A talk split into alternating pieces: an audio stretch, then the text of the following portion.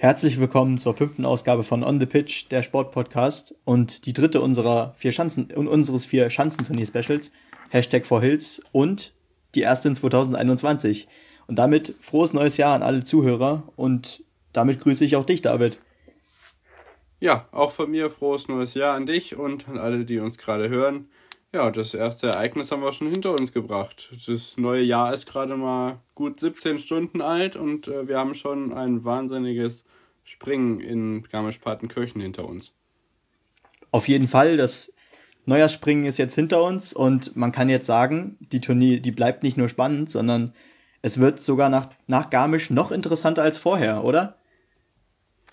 Ja, also es hat sich auf jeden Fall bestätigt, dass die äh, Favoriten, die man vorher auf dem Zettel hätte, äh, hatte, ähm, alle einigermaßen mithalten können und in der Breite vor allem sehr stark aufgestellt sind, sodass man immer noch nicht wirklich sagen kann, äh, wer es jetzt am Ende werden soll. Es ähm, kristallisieren sich jetzt so ein paar Namen heraus, aber so eine wirklich tiefgehende Entscheidung ist da vorne echt noch nicht so ganz getroffen. Da kann man echt noch gespannt sein, was jetzt äh, bei den österreichischen Chancen dann schlussendlich bei rumkommt. Ja, absolut. Und ähm, in der Quali gestern hat man ja auch ganz klar gesehen, ähm, es sind dann doch langsam wieder die Namen, die man tatsächlich auch vorne erwartet, auch wenn der Qualisieger dann doch ein anderer war, nämlich Ancellanisek, der Slowene. Da kommen wir dann nachher bestimmt auch mal, nochmal drauf zu sprechen. Da gab es ja auch einige interessante Sachen, vor allem im Durchgang 2. Aber ja. das, was mir auf jeden Fall aufgefallen ist, ähm, die Breite des polnischen Teams, die ist wieder herausgestochen und das sogar sehr deutlich. Also das war tatsächlich eine große Dominanz, wenn man wenn man jetzt die Breite beachtet. Ja, es ist ungemein stark. Also wir haben einen wiedererstarkten KMS doch. Wir haben einen David Kubacki, der äh, ja sein jahrelanges Problem äh, der reinen Höhe etwas beglichen hat die letzten Jahre, vor allem bei seinem Turniersieg, dadurch, dass er halt den das Tempo noch mit in seinen Flug nehmen kann. Das gleiche Problem sehe ich jetzt bei Andrei Stekala, der jetzt im Wettkampf heute auch immer sehr hoch rausgekommen ist, aber irgendwie seinen Sprung nicht ganz zu Ende ziehen kann, aber der auf jeden Fall zur mannschaftlichen Leistung beitragen kann. Also man kann auf jeden Fall nicht ohne die Polen über den Turniersieg sprechen. Da muss ich auf jeden Fall zustimmen. Das wird ein enges Ding. Äh, weiterhin aber vielleicht ganz interessant. Äh, Halvor Egner Granerüt, der Führende jetzt auch äh, nach dem zweiten Wettkampf der Vierschanzentournee, aber auch nur vier Punkte vor Kai Geiger. Und dann kommen zwei Polen mit Stoch und Kubacki. Und auf fünf ist etwas abgeschlagen dann äh, Markus Eisenbichler, aber da sind vier und wenn man Eiser noch mitzählen will, fünf Namen, die haben dann auf jeden Fall noch ein Mitspracherecht um den Titel. Ja, wenn man, wenn man Eisheim mitzählt, dann muss man Aschenwald und äh, ja, klar. das Deckala nicht unbedingt, aber was ich eben schon sagte, allein das Deckala und äh, auch Jua, der dann auf 10 schon kommt in der Turnierwertung, jetzt äh, stand nach Garmisch, das ist echt schon echt beeindruckend. Weil wir jetzt dann 1, 2, 3, 4 Polen unter den Top 10, das ist schon heftig. Und äh, was Geiger und äh, Eisenbichler. Heute habe ich mir gewünscht, so eine, so eine Kombination aus beiden. Das wäre schon cool. Dann hätte man zwar nur eine Person da vorne, aber man weiß, dass immer was bei rumkommt. Äh, ungefähr die gleiche Aufholjagd, die Eisenbichler in Oberstdorf hingelegt hat, kam ja heute von Karl Geiger. Ja. Der jetzt äh, sein Liedertrikot, äh, wie gesagt, an Kreinerüth verloren hat. Ähm, ja, ich würde mich dir anschließen, dass man die vier da vorne auf jeden Fall im Auge behalten kann, wobei man natürlich immer nicht weiß, was Markus Eisenbichler auf seiner ja, auf seiner Schanze auf der Weltmeister geworden ist, so alles äh, imstande ist zu leisten. Ja, wenn wir da jetzt eh schon bei den Deutschen sind, dann können wir ja auch jetzt erstmal auf die, die eingehen, denn da war es auf jeden Fall schon deutlich erfreulicher ähm, von der Menge her äh, als in Oberstdorf. In Oberstdorf haben es ja nur drei Leute in den zweiten Durchgang geschafft mit Eisenbichler, es tut mir leid, äh, Karl Geiger und Severin Freund. Diesmal waren es tatsächlich fünf, immerhin plus zwei, weil ein Richard Freitag es tatsächlich in den zweiten Durchgang geschafft hat. Und mhm. zusätzlich war es ein Martin Hammann und ein. Nee, doch, Martin Hammann war es noch und Pius Paschke. Waren doch sechs, oder? Wir können ja blitzschnell nochmal durchzählen. Wir haben Geiger. Sechs oder sieben. wir haben Hamann. Hamann mit einem starken elften Platz. Genau. Echt überragend. Auch sein zweiter Sprung hat mich in seiner Konstanz überrascht. Paschke äh, lässt jetzt so leicht federn, aber ich denke mal, Platz 16 ist in seiner hervorragenden Saison, die er bisher springt, die auf jeden Fall die beste seines Lebens ist, was auch Werner Schuster schon sagte. Das lässt sich blicken. Und sonst, wie gesagt, der von dir angesprochene Richard Freitag auf 27. David Siegel musste ja gegen Granerüth soweit, nee, gegen Lanijek ja. sein äh, K.O.-Duell springen, das hat nicht funktioniert. Äh, Severin Freund ist gegen Nazarov ausgeschieden, der auch äh, einen guten Eindruck gemacht hat heute. Mhm. Und ähm, Moritz Bär hat sein Duell, soweit ich weiß, auch verloren. Bin ich da richtig? Ja, ja, das stimmt. Den Namen genau, äh, vom Konzi, Gegner, den. Konzi Schmid auf sieben. Ja, sorry. Alles gut, ja, der Name, der ist mir sowieso entgangen vom Gegner von Bär, aber äh, Konstantin Schmid, ja, wieder etwas ärgerlich. Haben wir ja schon das letzte Mal angesprochen. Ja, 47. Genau, nur 47. Ich glaube, vielleicht verkrampft er da doch zu sehr, weil er weiß, was er eigentlich kann. Und ähm, da bin ich mir aber tatsächlich sicher. Ich, ich hoffe, dass er auf jeden Fall noch mal einmal bei der Vier-Schanzentournee äh, in die Punkte springen kann. Das wäre auf jeden Fall schon mal wieder ein Schritt in die richtige Richtung. Das äh, fände ich auch toll. Ähm, was mir gestern bei der Quali auch noch aufgefallen ist, ist der Gegner von Pius Paschke, der Finne Nico Kyosaho. Der ist gestern richtig gut gesprungen. Ich dachte echt, oh, wenn Pius jetzt irgendwie so einen leichten Abwärtstrend hat, könnte das ja. sogar knapp werden gegen den Finnen.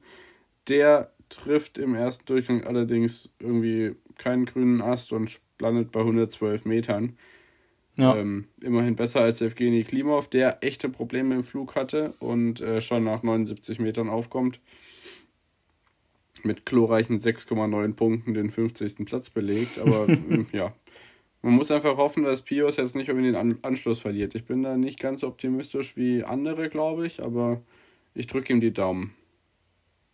Ja, also ich denke mal, äh, der, der Dezember war auf jeden Fall der geeignete Start für ihn äh, in die Saison. Das war ja, ich glaube, er war noch nie so stark wie vor allem äh, bis nach der Skiflug-WM.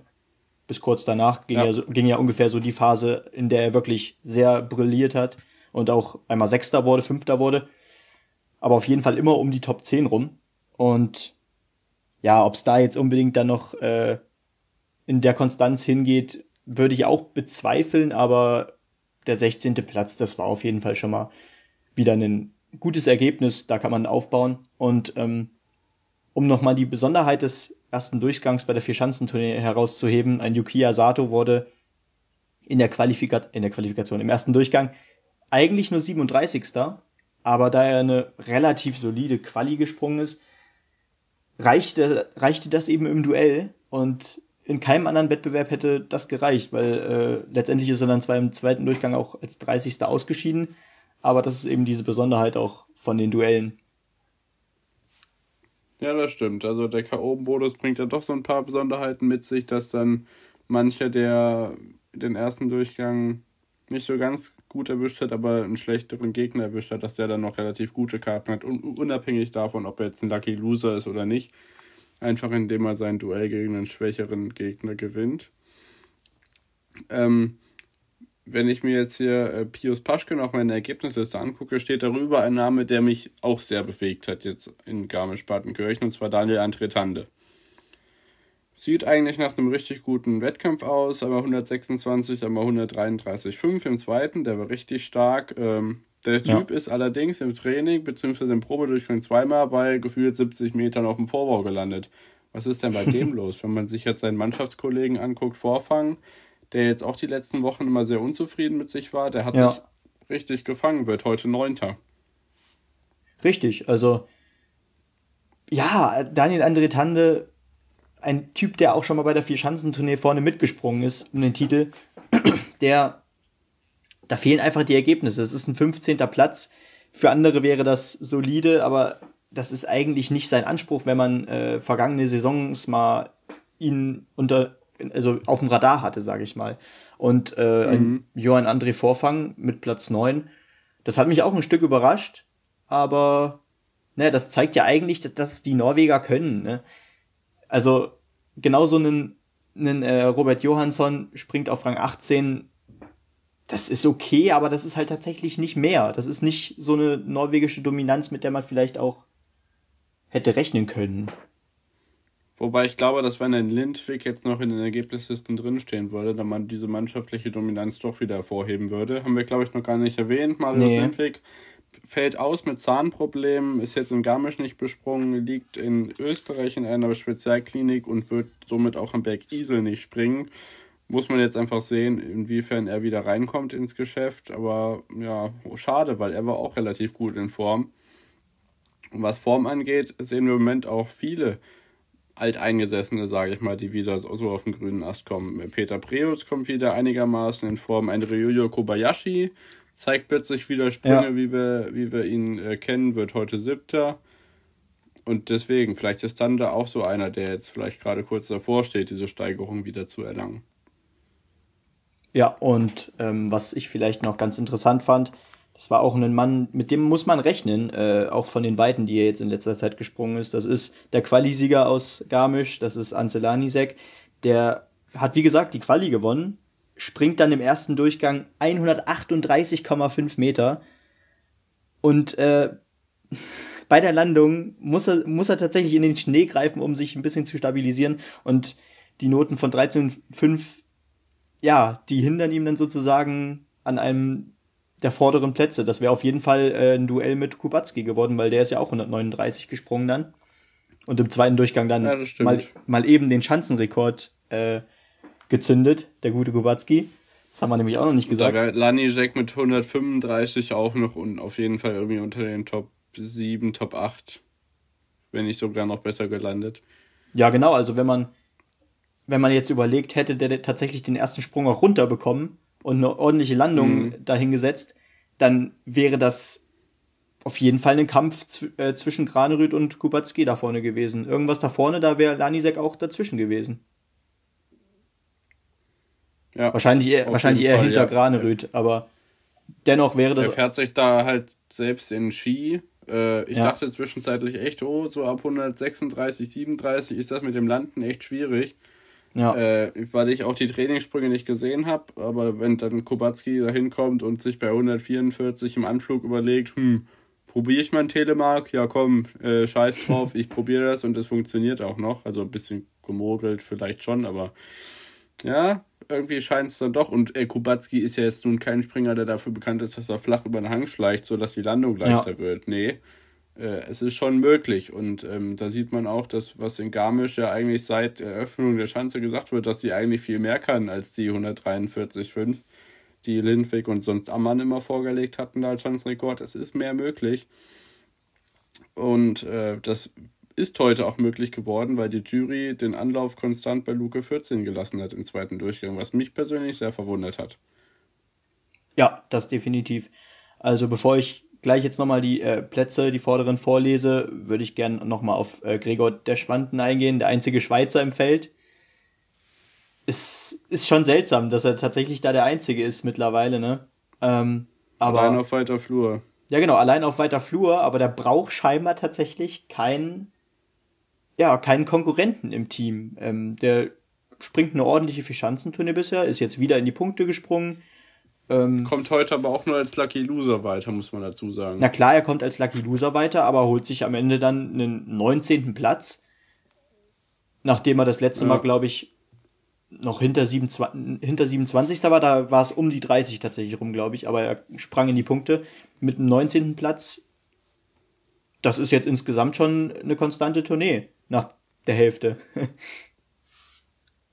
Ja, da muss man einfach schauen, wie er, wie er sich jetzt entwickeln kann. Ich denke nicht, dass er auf dem Niveau bleibt. Ähm, ja. ja, was den mannschaftlichen Druck angeht, glaube ich, dass er von Dominik Peter erstmal nicht so viel kommt. Er braucht einfach noch seine Zeit und äh, ja, das gleiche ist bei, bei Simon Ammann der Fall. Ja, genau. Dann würde ich gerne mal auf die Ergebnisse, Ergebnisse eingehen, die würde ich dann nochmal vorlesen. Rang 1 gewann dann eben Kubacki tatsächlich im zweiten Durchgang mit dem Schanzenrekord von 144 Metern, den er da gezündelt hat. Ein halber Egner Granerüt auf Rang 2. Dann kommt, äh, ja, kommt zwei Polen mit Piotr Schüa und äh, Kamil Stoch. Der hat eigentlich auch wieder ziemlich abgeliefert. Äh, an sich kann man eigentlich sagen, dass da heute viele ordentliche Sprünge dabei waren äh, bei den Athleten. Also das war nicht so, dass da wirklich drei richtig davon gesprungen sind, sondern da hatten mehrere die Chance. Also ja, absolut. Auch, auch, in den, auch in den Trainingsrunden war ja äh, echt von vielen zu sehen, dass sie da den 140 gekratzt hatten. Wir hatten in der Quali Graneröd, der 143 gesprungen ist, halben, halben Meter unter dem damaligen Schanzrekord gesprungen. Dann äh, Kubacki, der ja die 144 im Training schon mal gesprungen ist. Äh, Jua im Probedurchgang 141. Das ist persönlich meine Überraschung auf Platz 3 heute gewesen. Das ist Graneröd gestern auch schon gesprungen. Also ja. an die 140er ging es heran. Alle sind mit dabei da vorne. Ja, genau. Direkt hinter Stoch kommt dann Karl Geiger, der sich nach äh, dem Duell gegen den Österreicher Lackner dann zwar mit 131 Meter durchsetzt, aber auf Rang 14 nur nach dem ersten Durchgang landet, äh, schafft dann im zweiten Durchgang tatsächlich auch einen Sprung, der fürs Podest hätte reichen können, wäre der erste okay gewesen, mit 138 Metern. Äh, aber immerhin arbeitet er sich dann von 14 auf 5 und ja, dahinter dann eine weitere Konstante bisher bei der Tournee mit Philipp Aschenwald. Das ist wahrscheinlich auch eine der größten Überraschungen, die man da vorne jetzt liest. Ja, absolut. Äh, ja, von den anderen Österreichern sieht man irgendwie nicht das, was man erwartet. Äh, da sind auch gefühlt Jan Hörl und äh, Daniel Huber stärker als Stefan Kraft einzuschätzen. Auch ein Thomas Lackner, der heute 23. wird. Ich gucke mal gerade, Stefan Kraft wird 28. Da ja. steht auf jeden Fall nicht an Position 1 im österreichischen Team, die zwar auch mit einigen mh, hm, vertreten sind, aber bis auf Aschenwald hat keiner wirklich vorne reinkommt. Ja, also da sind wenn ich richtig zählen kann, zwei Österreicher vor ihm. Mit Jan Hörl dann eben noch auf 21, ne? Ja, drei, drei, ja, Öst drei Österreicher Huber, waren. Ja. Ach, Daniel Huber, stimmt. Den habe ich gerade ganz übersehen. Der... Und Thomas Lackner. Ja. stimmt. Ja. Gut. Okay, halt mir fest, Benny kann nicht richtig zählen. Nein, ich kann nicht richtig zählen.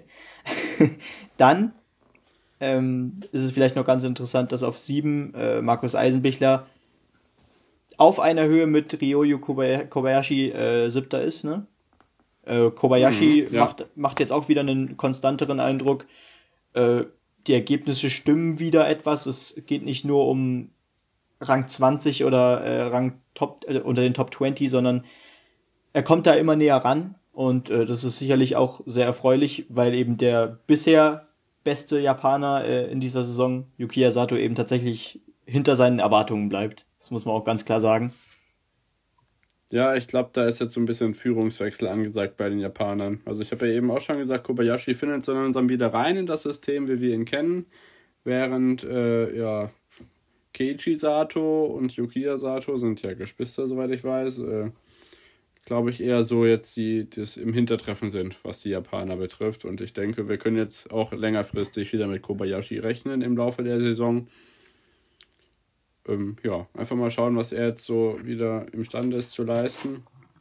Das System ist eigentlich recht gut wiederhergestellt und ich glaube nicht, dass es jetzt eine Eintagsfliege war. Nein, damit rechne ich auch nicht. Ähnlich wie Stoch, der ja auch nicht besonders stark in die Saison starten konnte, aber jetzt sich tatsächlich eingegroovt hat nach dem zweiten Platz in Oberstdorf, nach dem zweiten Platz in Engelberg. Ähm, naja, der ist jetzt auch wieder auf jeden Fall in der Weltspitze angekommen. Und ja, was, was würdest du sagen jetzt nach Garmisch? Wen siehst du tatsächlich als Favoriten für die Tournee? Oder siehst du einen, der, mhm. der da etwas raussticht? Also da wir bisher mit unseren Tipps immer etwas daneben lagen, beziehungsweise meine Bedenkzeit teilweise auch eher ausgeufert ist, würde ich jetzt einfach sagen, dass man Granerüth auf jeden Fall zutrauen kann, dass er das da vorne unter den Top 3 auf jeden Fall beendet. Dass bei ihm die Chancen auf Platz 1 am größten sind, äh, wobei ich mir auch sicher bin, dass Kai Geiger auf jeden Fall in Innsbruck mithalten kann, aber ich kann die in Bischofshofen so schlecht einschätzen. Wobei ich glaube, mhm. dass er da ja auch schon mal recht gut war. Äh, Kami ist doch, glaube ich, mit dem muss man immer rechnen. Ja. Kubacki ist dann halt immer der, der ihm seine Tipps zerschießt irgendwie. Den hat man irgendwie nie ganz auf dem Zettel. Das heißt, man hat ihn schon auf dem Zettel, aber man tippt ihn nicht immer ganz nach vorne. Deswegen wäre es echt krass, wenn er seinen Vier-Schanzentournee-Titel verteidigen kann. Ich sage jetzt einfach mal, das passiert nicht. und äh, entweder Granerüt, Geiger oder Stoch gewinnen, dann würde ich sagen, Granerüt gewinnt von mir aus gesehen, stand jetzt die Tournee. Ähm, ja, ich glaube einfach nicht, dass Kubacki das zweimal hintereinander zustande bringt. Ja, damit rechne ich ehrlich gesagt auch nicht. Äh, und wenn man sich das anguckt, Granerüt muss jetzt gar nicht Erster werden in den ersten beiden äh, Teilen der Vierschanzentournee, um da tatsächlich jetzt die Führung zu ergattern. Ähm, und da macht es dann tatsächlich die Konstanz aus, die in dieser Saison auf jeden Fall äh, auf die Kappe von Granerüt gehen muss, wenn man so die Ergebnisse ansieht. Fünf Weltcups in Folge vor der Vierschanzentournee, das ja. spricht klare Worte. Und ja, ich denke auch, dass ähm, das auf jeden Fall einer dieser bisher Top 3 äh, der Gesamtwertung der Vierschanzentournee, äh, dass das einer von diesen äh, machen wird, entweder Granerüt, Geiger oder Stoch. Kubacki sehe ich auch das Problem, dass er da doch hin und wieder mal einen ordentlichen Aussetzer hat. Und ähm, dahinter Markus Eisenbichler traue ich auf jeden Fall mindestens noch mal einen Podestplatz zu, aber das reicht auf gar keinen Fall jetzt noch, um die Tournee zu gewinnen in meinen Augen und genauso mit Philipp Aschenwald. Ja, der, also bei, bei Eisheim muss ich sagen, dass ich auch, hier äh, gut, mein Herz macht einiges mit. Ich hatte schon wieder einige Aussetzer und ich denke, es ist bei ihm einfach im System mit drin und ich glaube, da können wir bei unseren Tipps ganz gut bleiben. Ich habe gerade den Gesamtweltcup an sich nochmal aufgemacht. Ähm, da ist jetzt Granerüth weiterhin vor Eisenbichler, Kubacki und Stoch haben sich jetzt abgewechselt. Das heißt, Kubacki auf 3, Stoch auf 4, Jüa auch auf 4, punktgleich mit Stoch. Äh, Geiger auf 6, Lanijek, Johansson, Paschke, Huber. Ein Daniel Huber äh, springt ja noch auf Rang 10 und ich denke hier äh, Kobayashi und Stekala zum Beispiel ähm, haben jetzt ihren Aufwärtstrend begonnen und werden den von Platz 13 und 14 nach oben auch weiterhin fortführen. Ich denke, ja. wir können auf jeden Fall gespannt sein und ähm, eine von den dreien wird es machen, unserer Meinung nach. Und jetzt können wir uns erstmal darauf freuen, dass wir zurück auf die WM-Schanze äh, zurückkehren, wo äh, die Deutschen ja so erfolgreich waren. Und ich denke, da sind Eisenbichler und Geiger auch echt gut äh, und zuversichtlich, dass sie da nochmal an ihre Leistung von damals anknüpfen können. Ist jetzt wieder ein bisschen historische Verklärung vielleicht, aber ich glaube einfach, dass das, so ein, dass das so ein Spirit auslöst, da am Beck Isel dann in diesen ja leider leeren ja. Kessel dann reinzuspringen. Ja, genau. Ich glaube auch, dass Innsbruck auch so ein Stück eine äh, Richtungsweisung sein wird, äh, wohin das äh, dann gehen wird, ob jetzt tatsächlich ein Granerüt seinen ersten äh, Weltcup in der, äh, während der Vierschanzentournee gewinnt oder ob das eben tatsächlich vielleicht ein Geiger doch wird oder ein Kamis doch. Auf jeden Fall äh, werdet ihr bei uns nichts verpassen, weder auf Twitter noch äh, in unserem Podcast, denn naja, da steht auf jeden Fall in der kommenden Woche, beziehungsweise auch noch in dieser Woche, ordentlich Programm an. Am Sonntag kommt nämlich dann der Rückblick auf Innsbruck von uns. Montag gibt es dann den großen Wochenrückblick, den wir tatsächlich auch als eine Art äh, ja, Serie starten wollen, dass jeden Montag sozusagen versucht wird, einen Wochenrückblick äh, zu Sportevents der letzten Woche äh, zu machen. Dabei natürlich auch ein Blick, äh, mit Blick auf die Bundesliga, die ja an diesem Wochenende auch wieder stattfindet. Und den Mittwoch am 6.1. dann nach Bischofshofen gibt es dann den Rückblick zur gesamten Vierschanzentournee. Und ich denke, da gibt es noch einiges, worauf ihr euch auch bei uns noch freuen könnt. Zum Beispiel, äh, wie wir uns gemeinsam darüber lustig machen, wie schlecht dann unsere Tipps am Anfang waren. Das wird zum Beispiel schon mal ganz lustig. Das sehe ich jetzt schon, ja. ja. Ja, ansonsten äh, wünschen wir euch weiterhin äh, viel Erfolg beim Bekämpfen eures Katers von gestern Abend. Wir hoffen, wir konnten euch dabei helfen und äh, ja, folgt uns bei Twitter at onthepitch-pod und ansonsten empfehlt uns weiter, wenn es euch gefällt oder lasst uns Feedback da auf Twitter, schreibt uns und ja, macht's gut, äh, bleibt gesund und startet gut ins neue Jahr.